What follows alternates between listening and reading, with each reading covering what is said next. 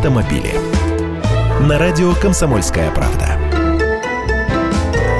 Здравствуйте! Вот информация, которая приведет вас в неописуемый восторг. Прокуроры провели исследование, в ходе которого выяснили, что сотрудники ДПС не провоцируют граждан на взятки. Человек садится в машину гаишнику и начинает сам предлагать деньги, несмотря на то, что инспектор предупреждает и довольно вежливо, что аппаратура записывает. Это слова Аслана Юсуфова, замначальника профильного управления Генеральной прокуратуры России.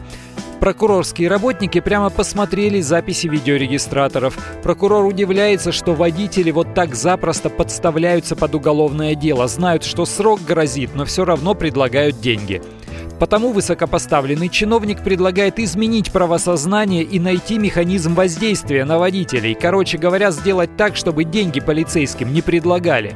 Со своей стороны, естественно, хотят прописать, чтобы о всех случаях гаишники сами рапортовали начальству. А коли уж запротоколировал, да на видео все снял, то весь пакет доказательств для суда готов. Сушите сухари. Наказание может быть в виде лишения свободы на срок от семи до двенадцати лет, да еще и со штрафом, превышающим в семьдесят раз размер взятки.